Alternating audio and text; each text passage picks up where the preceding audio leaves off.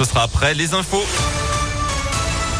La Sandrine Ollier Cru 2022. Elle est là, elle est en forme. Bonjour et meilleurs vœux Sandrine. Bonjour Fred, meilleurs vœux, très bonne année. Ça fait très plaisir de vous retrouver. Et voici le journal de ce 3 janvier 2022. Et à la une de l'actualité, une rentrée sous tension ce matin pour un peu plus de 12 millions d'enfants. La politique des tests est renforcée dans les écoles désormais.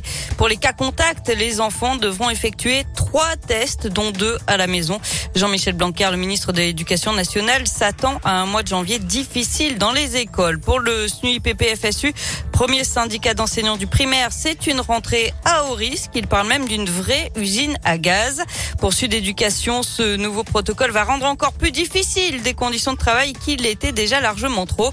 Il réclame le retour à la politique de fermeture d'une classe dès le premier cas positif, mesure qui n'est plus en vigueur depuis le 29 novembre. Un mois de janvier difficile donc dans les écoles, mais aussi dans les établissements de santé. Omicron menace les hôpitaux de saturation sur les lits conventionnels, mais pas en réanimation, car il est moins dangereux, selon Olivier Véran, le ministre de la Santé.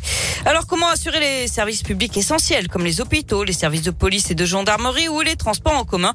Jean Castex réunit cet après-midi 10 ministres pour faire le point sur l'impact du variant Omicron. Pendant ce temps, les étudiants, eux, commencent leur partiel en présentiel. L'université Lyon 1 a décidé de leur fournir un masque FFP2 à cette occasion.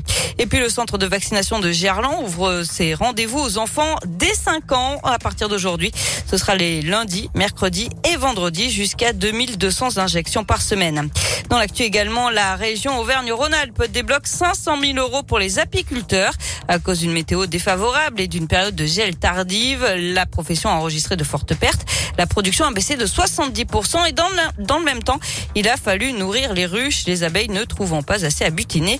Un surcoût estimé à 3800 euros en moyenne par exploitation, pratiquement le double pour une exploitation bio.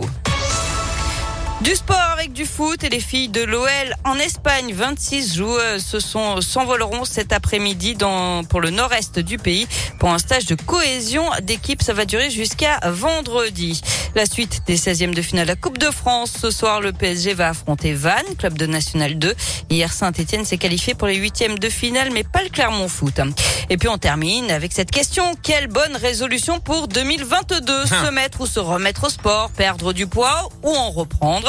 Les bonnes résolutions font partie des traditions de ce début d'année, même si on sait bien que ça ne tiendra pas toujours sur la durée. Et vous, avez-vous pris de bonnes résolutions? On vous a posé la question. Je me suis pas vraiment planché dessus. Hmm, non. Non, pas vraiment. Après, on les tire vraiment pas trop, donc euh, on va arrêter de fumer.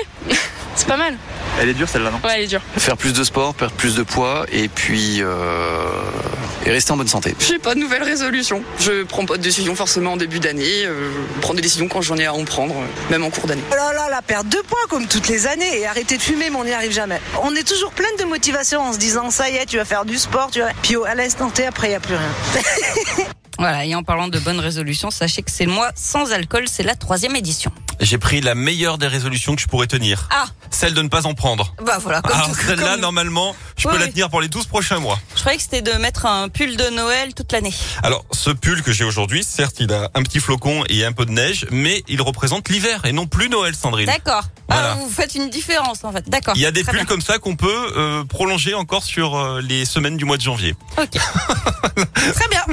Visiblement, vous avez un problème avec mes tenues vestimentaires. Si vous voulez, Non. demain, je me mets en télétravail. Comme ça, vous ne me verrez plus. Non. Passez une belle journée et rendez-vous Bonne demain. journée, encore pour, bonne année à tous. Allez, bonne année Sandrine et rendez-vous demain pour euh, le réveil des 6 heures. Parlons maintenant de la météo.